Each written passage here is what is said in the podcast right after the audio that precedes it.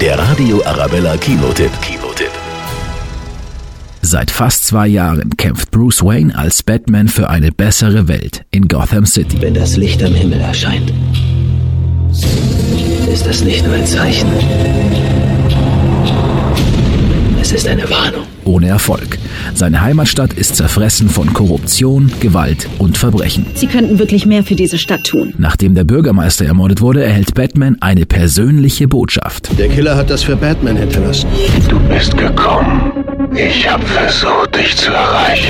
Doch das ist nur der Anfang einer Mordserie, die Batman stoppen muss. Ich bin um. Vergeltung. The Batman gleicht dieses Mal eher einem Krimi als einem klassischen Superhelden-Blockbuster und obwohl er mit fast drei Stunden der längste Batman aller Zeiten wird, kommt er mit immer neuen Wendungen frisch und anders daher als alle seine Vorgänger.